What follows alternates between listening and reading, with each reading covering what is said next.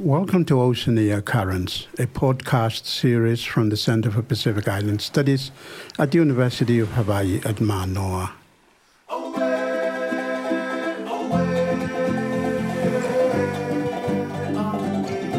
We bring you voices, stories, and talanoa with crisscrossing currents between the past, present, and future that flows deep and across Oceania and beyond.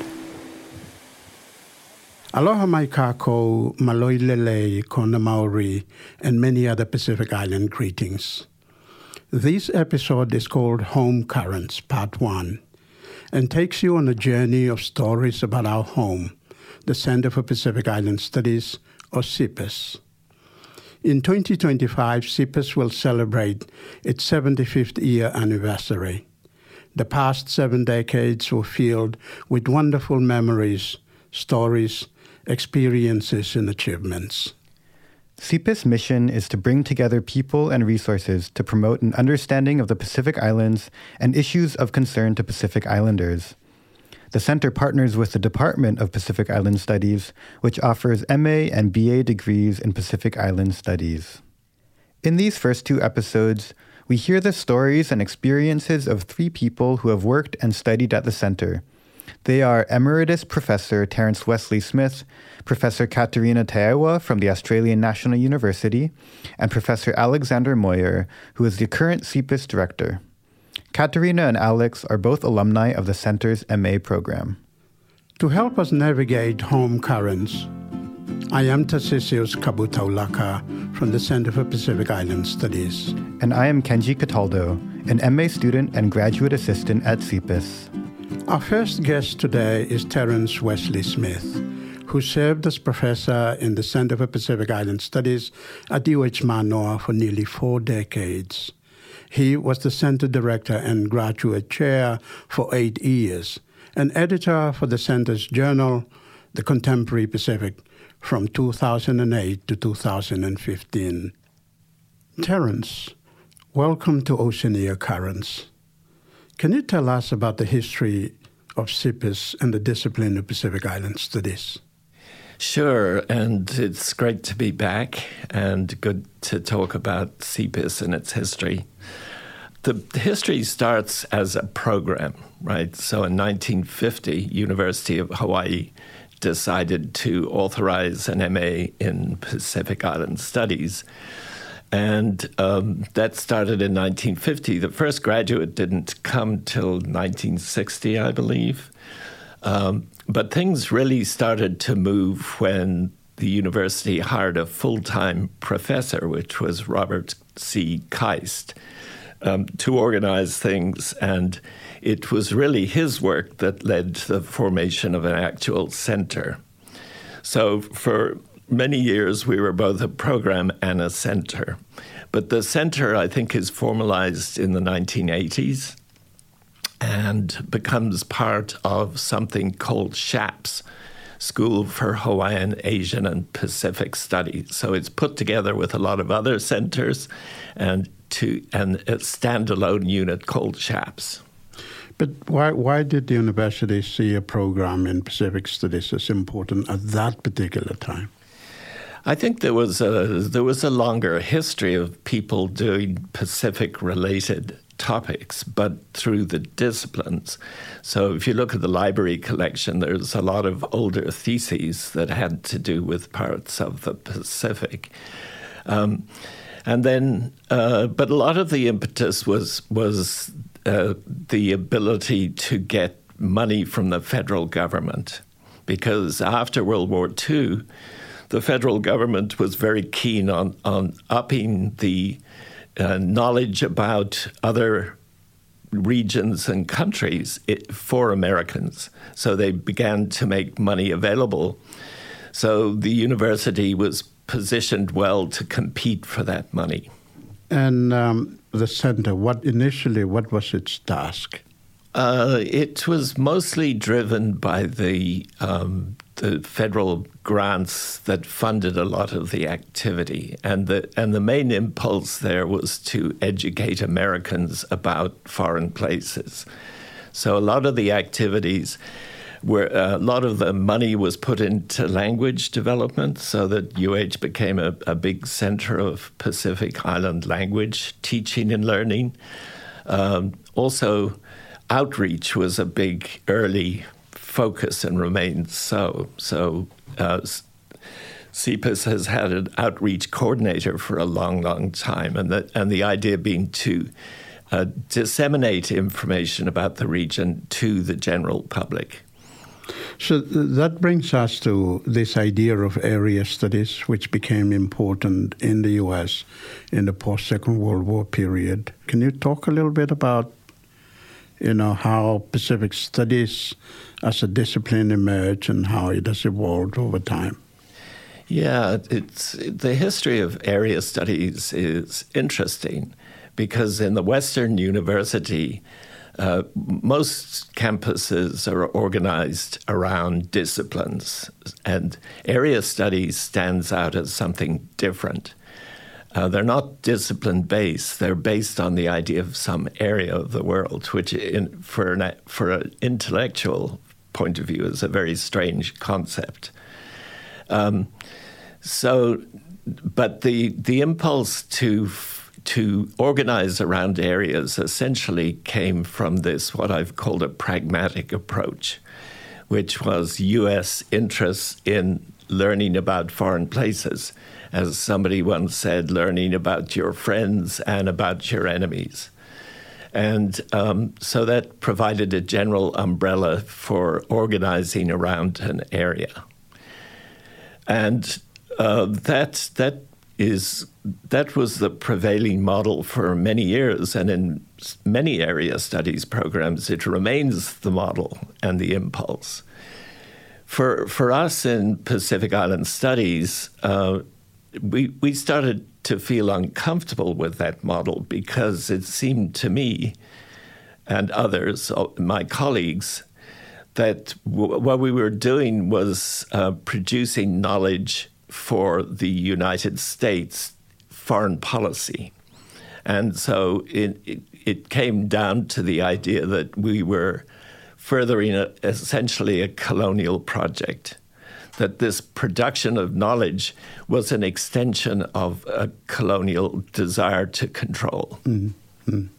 So, talk a little bit about Pacific Studies as a discipline and how it is different from or similar to other area studies like you know Korean studies or Southeast Asian studies and so forth.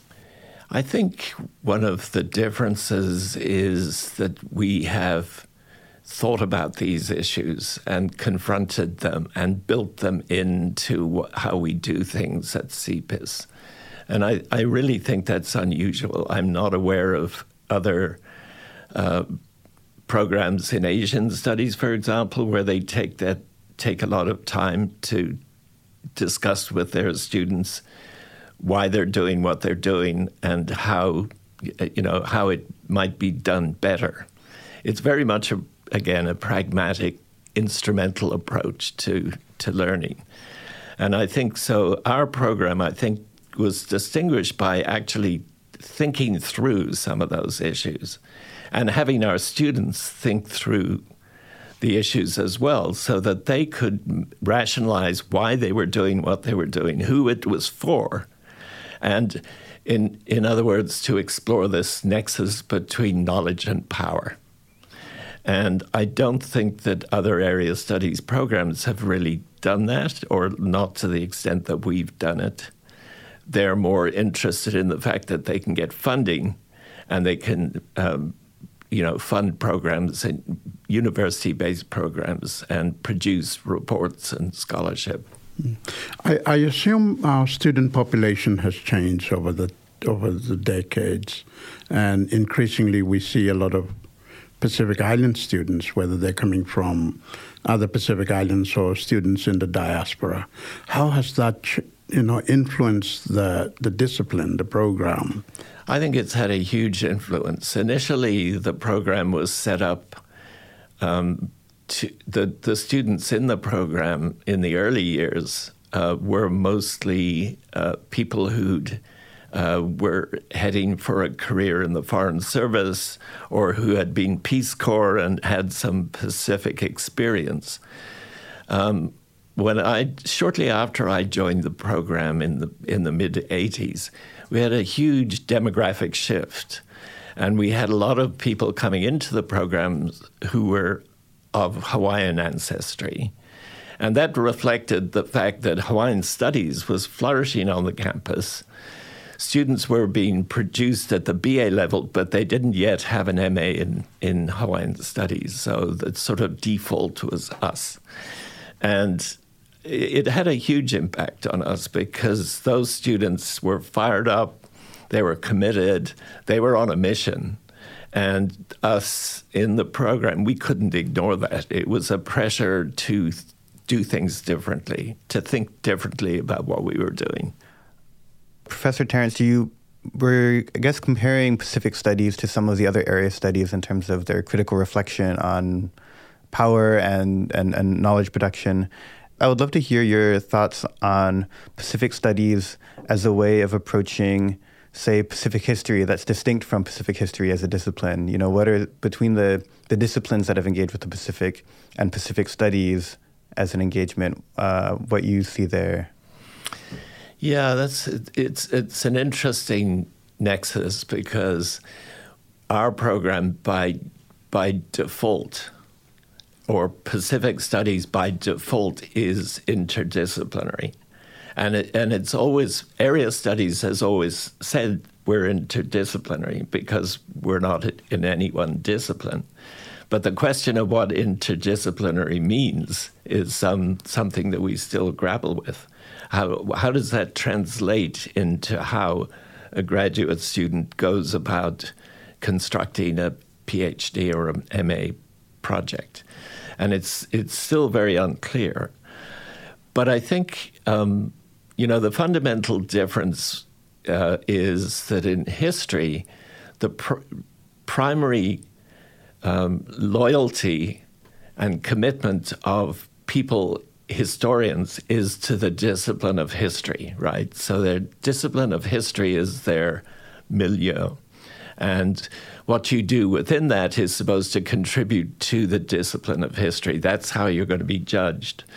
But in Pacific studies, our primary commitment is to Pacific islands and islanders. That's the central focus. Does this empower? Does it not empower? What are the situations from that perspective? And that's a huge difference. It doesn't mean that you can't marry the two, but it's a st- it's a different starting point and reminder along the way for a for a person doing research is why am I doing this, and and um, you know I think that's that's a significant difference. But people like David Hanlon and and Monica Labriola now and others in history, you know, they're working with some of the same ideas. So it's not as if you can't do what we're doing in the discipline. It's just it's a different context. You've written a lot about Pacific Studies as a discipline, um, and I think you know your work is still very influential uh, in both our classroom as broad as well as broader discussions. And I wonder if you could reflect as a person who has worked as a professor in Pacific Island Studies and has led the program for many years. I think it's been life changing for me. Um, I didn't, you know, it was not not a career journey that I would have ever imagined. I sort of stumbled into it um, by a series of decisions. Um, first of all, I was, you know, I got interested in the Pacific in New Zealand. I was a new new arrival in New Zealand, went back to university, was determined to learn all I could about the region, and that took me to focus on actually on Papua New Guinea. And then I had an East West Center opportunity that was too good to turn down to come here and do my PhD work. And that launched me into a whole different world than I would have anticipated. And even when I was doing my PhD here, focused on Bougainville, the island of Bougainville, and the impact of the giant Panguna mine there.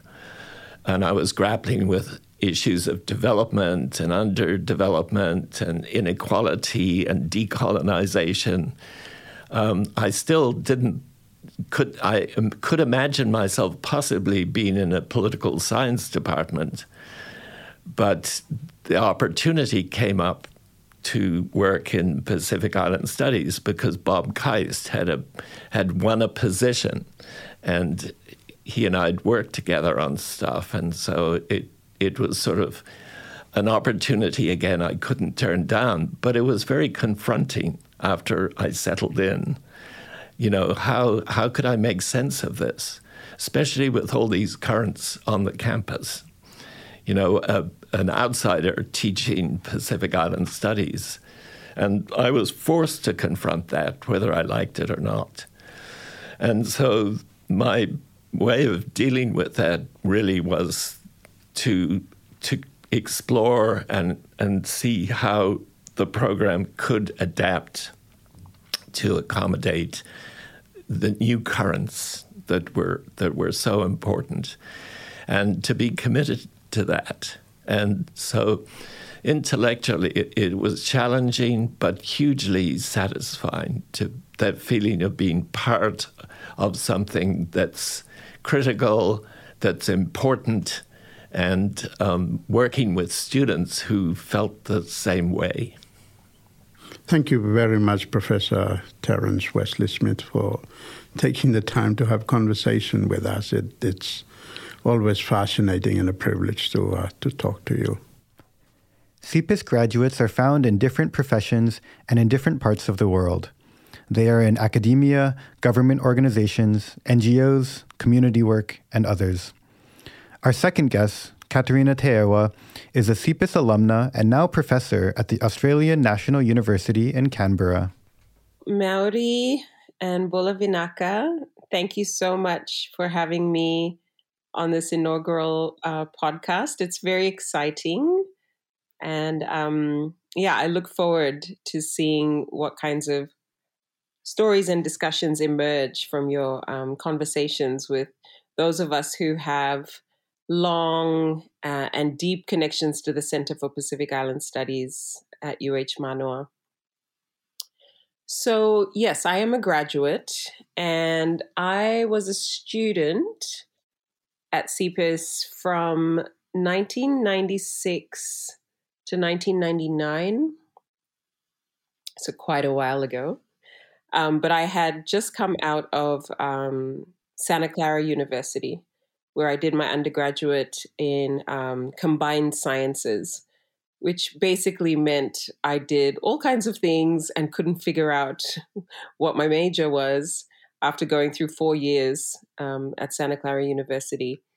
But um, my elder sister recommended I apply to the Center for Pacific Island Studies um, because she was doing a master's in history or she had just completed a master's in history at UH Manoa, and she had been noticing, you know, um, the important teaching about the region that was going on at the master's level at CPIS. So I applied and was accepted, and I remember thinking that the kind of application that I wrote to CPIS was something like I had never written before. And something that I'd never been given an opportunity to write about before. And I think um, even writing that essay, which was about being Banaban, coming from Fiji, being part of a minority community there, and trying to understand my grandparents who had come from Kiribati, from Banaba and Tabiteuea, um, just writing that essay and then being accepted into the program with a tuition waiver um, opened a door to thinking about what it meant to be a Pacific Islander with this kind of history, this kind of history of displacement and not living in a country that you were indigenous to. It opened up that door, and I have to say, nothing was the same ever again after that. Um, so it was absolutely critical to my career, but I think also just to my my growth and development as a human, just as a you know, just as a normal person and a Pacific Islander who came from a, a family of girls, you know, who were always um, always keen and interested in acad- academics because our te- our parents were teachers and who were passionate about education, but not really having the kind of education that connected to who we were as people, who we were as as a community or as uh, Ikiribas or Banabans living in Fiji, as Microne- Micronesians living in a um, Melanesian and Polynesian context. Um, there were so many gaps in our education that CPIS uh, was absolutely formative in um, shaping everything I did after that period. So I was, you know, I think I was 21 when I started at CPIS, and nothing was ever the same again. Um, yeah, so it was it was pretty critical. And and um, to you, what what exactly is Pacific Studies? Well, the kind of Pacific Island studies we were doing in the mid to late 1990s and the kinds of Pacific studies that exist today, there are some similarities and there are quite a lot of differences. Um, I think UH Manoa had a very interdisciplinary approach and maybe a more thematic kind of approach that allowed for us to do a little bit of everything you know a bit of politics a bit of history a bit of anthropology a bit of cultural studies a bit of geography and the center of everything we were doing was the pacific.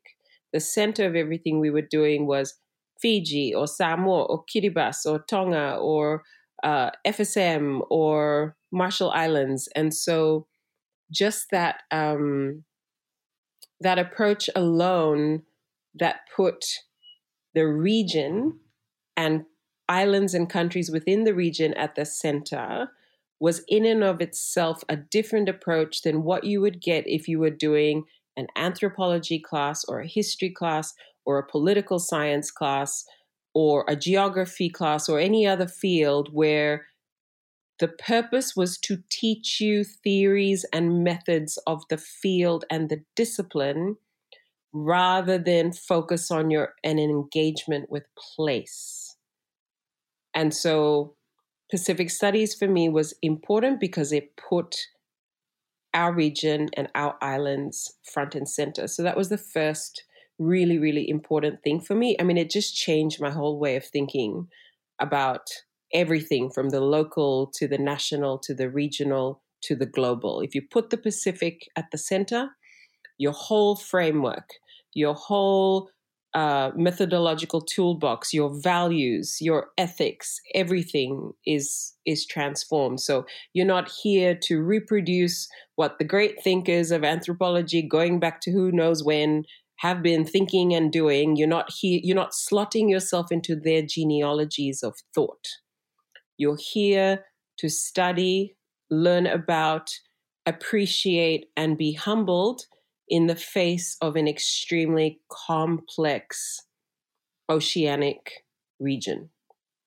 So that was the kind of specifics that kind of blew my mind. And then we were able to drill down to who we were depending on what kind of thesis topic we were focusing on. So, for example, I chose something that was more um, in in Banaban history.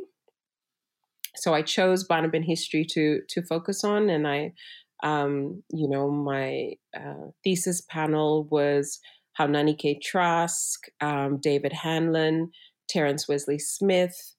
And so while I was learning about this broader context of regional dynamics, regional histories, and things like development, for example, I was able through my own thesis topic to go into uncovering and unpacking and learning more about, in this case, mainly the colonial histories behind Banaba, uh, phosphate mining, the extraction of phosphate and the displacement of people from Banaba to Fiji in 1945. So it was like I had a really diverse and interesting toolbox to think about this history and the broader Pacific.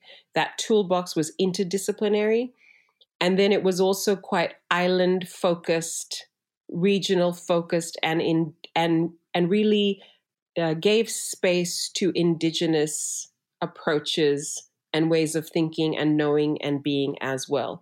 There was also a bit of a space opened up for the arts, but that wasn't fully um, articulated or fully engaged at the time that I was doing my master's. Um, it was really mainly the, you know, like the classical social science and humanities fields, and the arts were kind of peripheral um, but there was still this kind of possibility that was given for, well, if you have to think about this through the arts, you can do that. We can do that too, except we're not experts on Pacific arts. So, you know, we mainly had political scientists, development experts, historians, and anthropologists uh, in Pacific Island studies at the time, most of whom were not Pacific Islanders themselves, were not indigenous to the Pacific.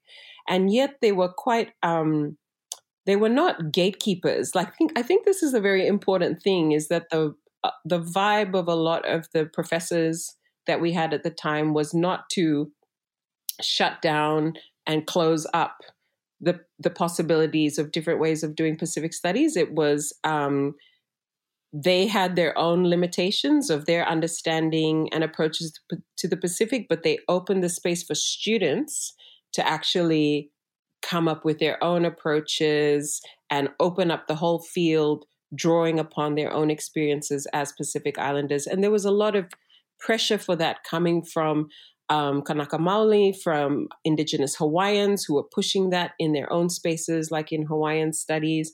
And so there was quite a momentum in Indigenous studies around the region that then helped Pacific studies open up to Pacific Islander centered ways of knowing and being and learning and doing, um, especially in terms of teaching and research. So all of that stuff was happening in the 1990s, and and Terence always says that our cohort at that time became this very special cohort that then went on to like grow and progress Pacific studies in other ways all across, you know, the region, uh, Australia, Aotearoa, New Zealand, the United States, etc. It was like we were that generation that was so hungry for this and then thought to ourselves, oh well, we know some other ways of doing this, so we'll just go and keep keep working at it. Um, and and it became our careers. But I don't think at the time that people like myself, April Henderson, Alex Mawyer, Keith Camacho, like I don't think we were sitting there going, oh, we're going to be academics. I think probably none of us, except maybe Alex, thought they'd be academics, maybe Keith. Um, but we were just so deeply uh, engaged.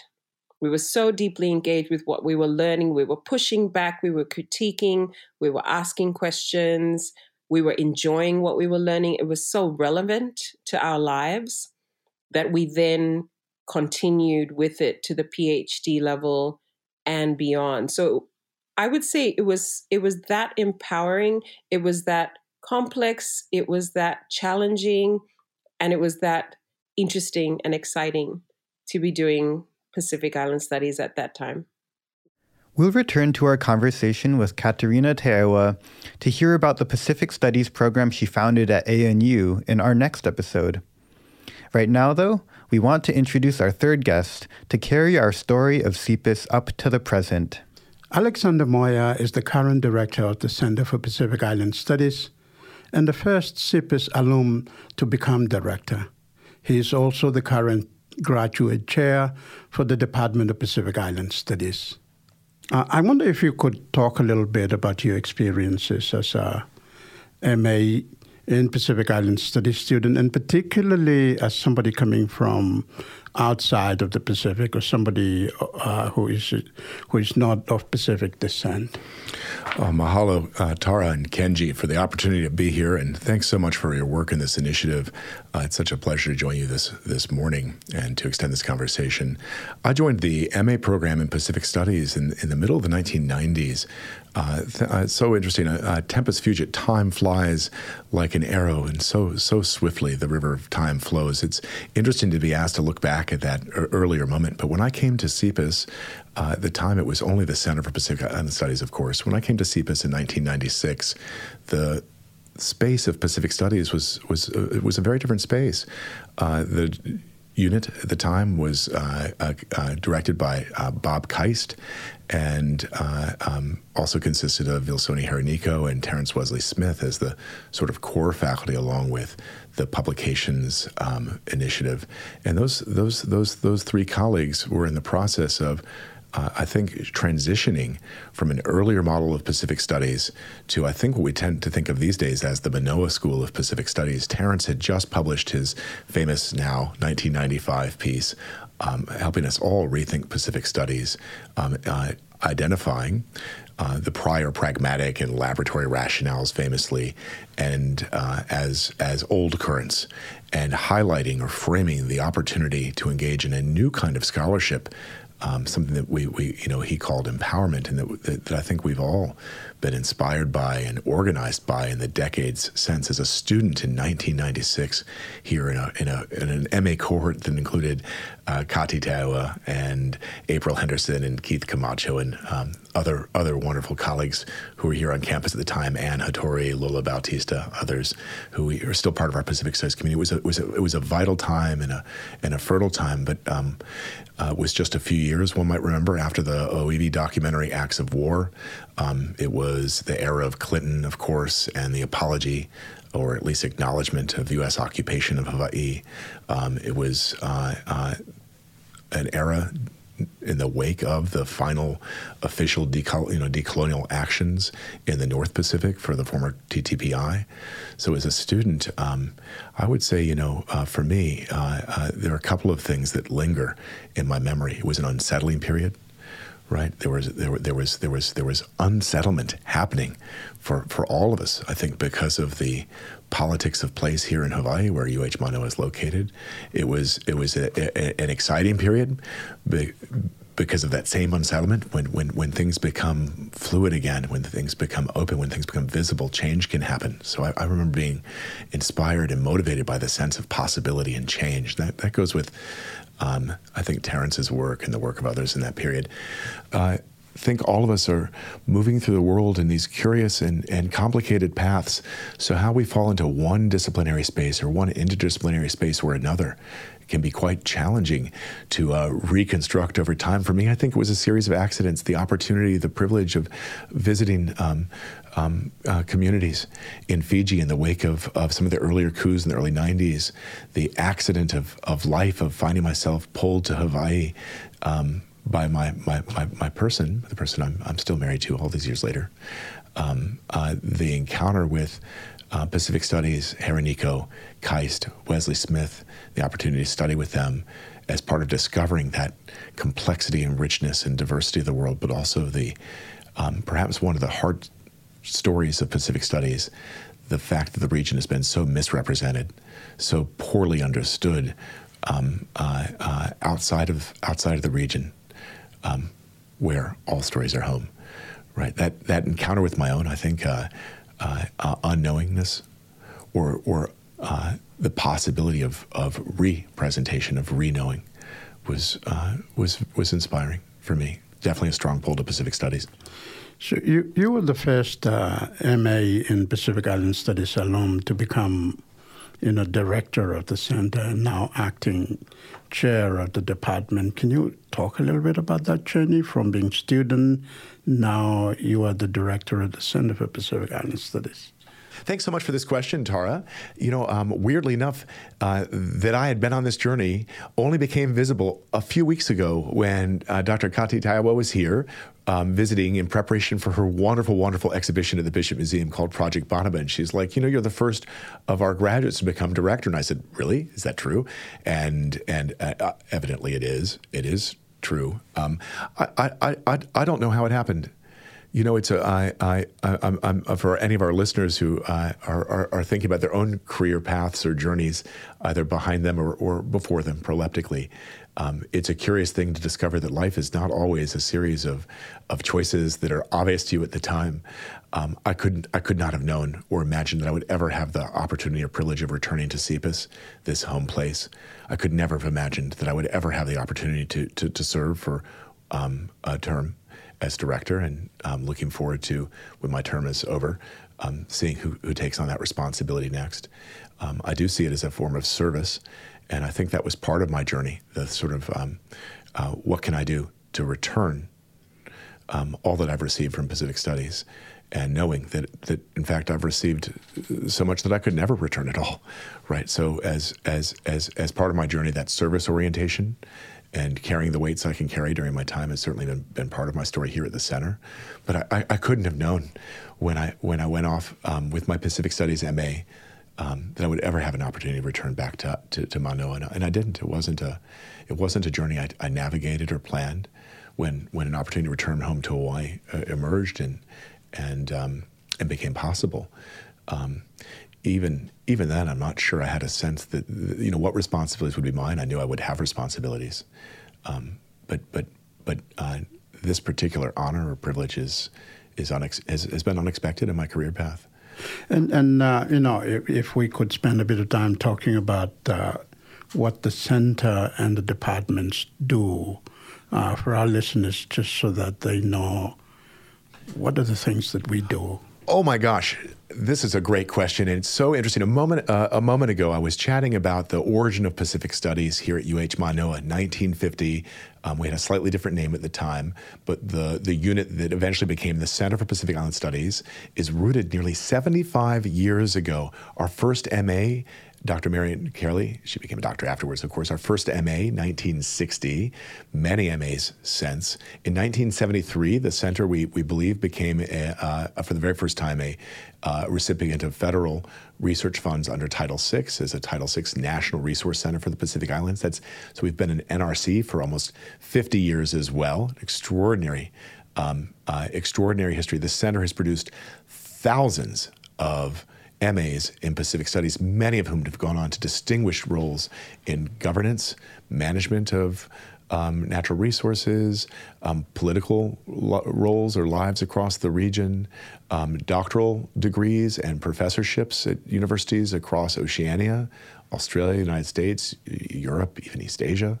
We've um, uh, uh, we have this distinguished history as the Center for Pacific Island Studies, which always had both an MA program, a research program, and an outreach or community service program, including our, our, our significant publication series since, um, since the dawn of time, um, with the occasional papers in South Seas Books, which eventually became the Pacific Islands Monograph Series, and in, beginning in 1988 89, the Contemporary Pacific, our field leading journal of Pacific Studies, with um, shouts out to Oceania and Topcha and the JPS and all of our other colleagues and their wonderful journals too. Um, just a little biased, but but um, uh, for all of these years, CPIS was the home for all of the primary initiatives here at our university our educational initiatives as professors, our publications initiatives, our research initiatives, and our community outreach initiatives. During the pandemic, uh, in a fairly large reorganization here at UH Manoa, um, for reasons that are uh, probably would be difficult to scrutinize and um, difficult to unpack. Uh, the university um, uh, identified several units that had tenure homes for professors that were not located inside departments. Um, they, no- they noticed that there were several units that had essentially departments without being departments. An academic department is typically responsible for um, the educational um, successes and challenge and helping our students navigate the challenges of their educational paths in a BA, MA, or doctoral program or certificate program and so on. So the university reorganized our center with its its its long and distinguished history as both a center for Pacific Island Studies and an affiliated Department of Pacific Island Studies. And today we have t- some of us belong to two different units. So we have um, uh, uh, now a department, which, like any academic department, is responsible for providing courses, um, is home to uh, tenured or tenure track faculty, um, has uh, uh, responsibilities to uh, direct student education and the success of our of our MABA and graduate certificate programs. Very very straightforward, standard academic role. And what's uh, um, um, what's distinct about the department is the department's the department's responsibilities. It's Kuleana are, are very limited or uh, uh, bounded by those educational missions, the standard missions of an academic department. Um, the center still exists. It's alive and well. I, th- I, think it's for the most part thriving in many of its domains. Um, and the center is now um, um, quite crisply the home for our um, uh, collective research initiatives and our community outreach initiatives. So uh, uh, it's a really, um, uh, as well as our publication initiatives and so on. Um, so it's a really, um, actually, it was a hard line, as uh, you know, Tara, as you know, and, and Kenji, my sense, it was a hard transition in our, our first years but from from where I sit today, it, has been a helpful transition. And I, I, obviously, I can't speak for all, all, of us or all of our colleagues in this, but you know, the fact that now we have a department that, that just, you know, here's the student assessment, here's the success indicators for your academic programs, here's the the need to hire lecturers for the the le- you know lectureships, here's um, course enrollments and registration issues and undergraduate and graduate advising. All of those roles and tasks of the department are now very crisply visible on an org chart for the university. Um, we receive actually funding supports from the university that we did not used to receive now that we are a department. So um, that budgetary difference is real and is is helpful and is just um, it's taken a few years, but it's getting ever more um, um, crisp and maybe this is not so interesting to listeners out there in the in the podcast verse the podverse or I don't know if we're um, if we're part of the Pacific Studies verse pack verse um, like the Marvel verse or something or the extended Pacific Studies universe. Um, we'll, we'll, have to come up with some some some labeling here. But the um, the department is so well bounded. I think that's helping us identify what changes we might need to make in our BA programming, in our graduate programming, because the world is the, the, the world is in motion. It's a fluid world, and there are new issues and new concerns alongside the profound, grounded concerns of our students with respect to this region of care. Um, and the center, meanwhile, is continuing much as it always has. Again, it's it's this it's the centering, it's the center for our publications, our collaborative research goals, our community service goals. So, you know, one thing that's really quite special, I think, um, here, it's not unique at this university, and it's not unique at every university, but it is distinctive everywhere you find it. Those of us who have the privilege to work in both the, the department and the center, you know, we have an official outlet for some of our some of our care, our sense of responsibility, our sense of service. So the center provides a space of service for us, for our communities, uh, communities beyond the walls of the university, especially.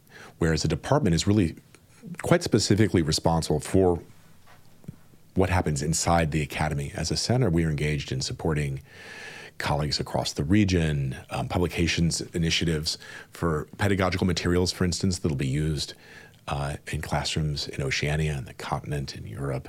Uh, the center where we, we, we can support, oh gosh, local artists. We just had a roundtable on Monday this week. What, what a privilege of Micronesian artists working in several media in partnership with the library. At the center, we can support library collections, things that a department would rarely ever be directly involved in. Here at the center, we can, uh, here's a classic thing for us, you know, we, we, we look for grant supports that allow us to directly support our library, the Hamilton Pacific Library Collection, our incredible colleagues there, so that we maintain, we help maintain, so that we, UH Manoa, and then we, the center, help maintain through our partnership with the library the you know the world's finest collection of Oceania facing materials and so on. So the center is this really quite distinctive unit.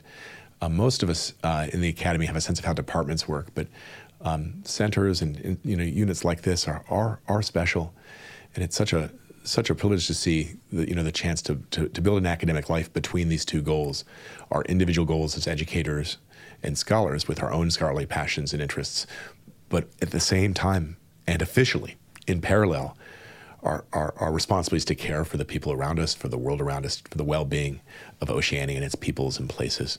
Thank you very much, Professor Alex Mawyer, for joining us uh, and for giving time to uh, share your experiences and knowledge with us. Oh, gosh. Tara, Kenji, thank you so much for, for all that you're doing for our center and our community. Aloha. A quick correction shared by Alex after our interview. He had said CPIS awarded its first MA in 1960, but it was actually a few years earlier than that, in 1956. To close today's episode, we return to Terence, who shared his reflection about changes he has observed in the field. I, I was at a conference uh, at the Australian National University in April this year. It was was uh, convened by my former student Katerina Teaiwa. And it was an extraordinary event. You you appeared, of course, uh, remotely. Um, it was an extraordinary event, just looking out at, at an assembled uh, large audience, almost all of whom were Pacific Islanders or um, Indigenous Australians. And it was just visually, it was a massive shift because when I wrote the paper, Rethinking Pacific Island Studies, I finished that when I was on sabbatical leave at ANU in the mid 90s. And part of my duties as a vis- visiting scholar was to do a presentation. And I did a presentation of that paper, Rethinking Pacific Island Studies, where I talked about, you know, the pragmatic and the, the uh, laboratory and the empowerment. And it was an audience of white people uh, who were thoroughly unimpressed. And you know the questions were very were, they were they weren't friendly, they weren't supportive, and to go back to that same venue and see the shift over thirty uh, something years is is amazing. So you know I'm I'm really optimistic. There's a whole generation of people out there who are committed to the ideas that that came to the fore back then. And um, it also struck me that Epeli Hau'ofa, who was very instrumental in providing impulse for this movement, he would be surprised and hopefully delighted to to see what's happened in the last while.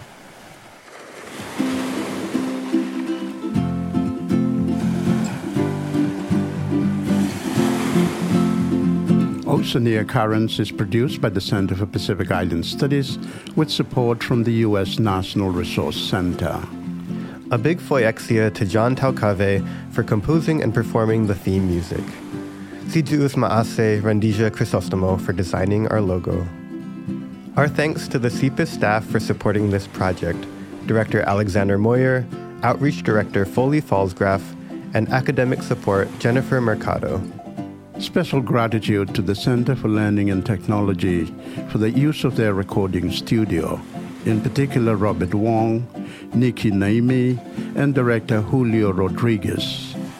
We are your hosts, Tarcisius Kabutaulaka and Kenji Cataldo.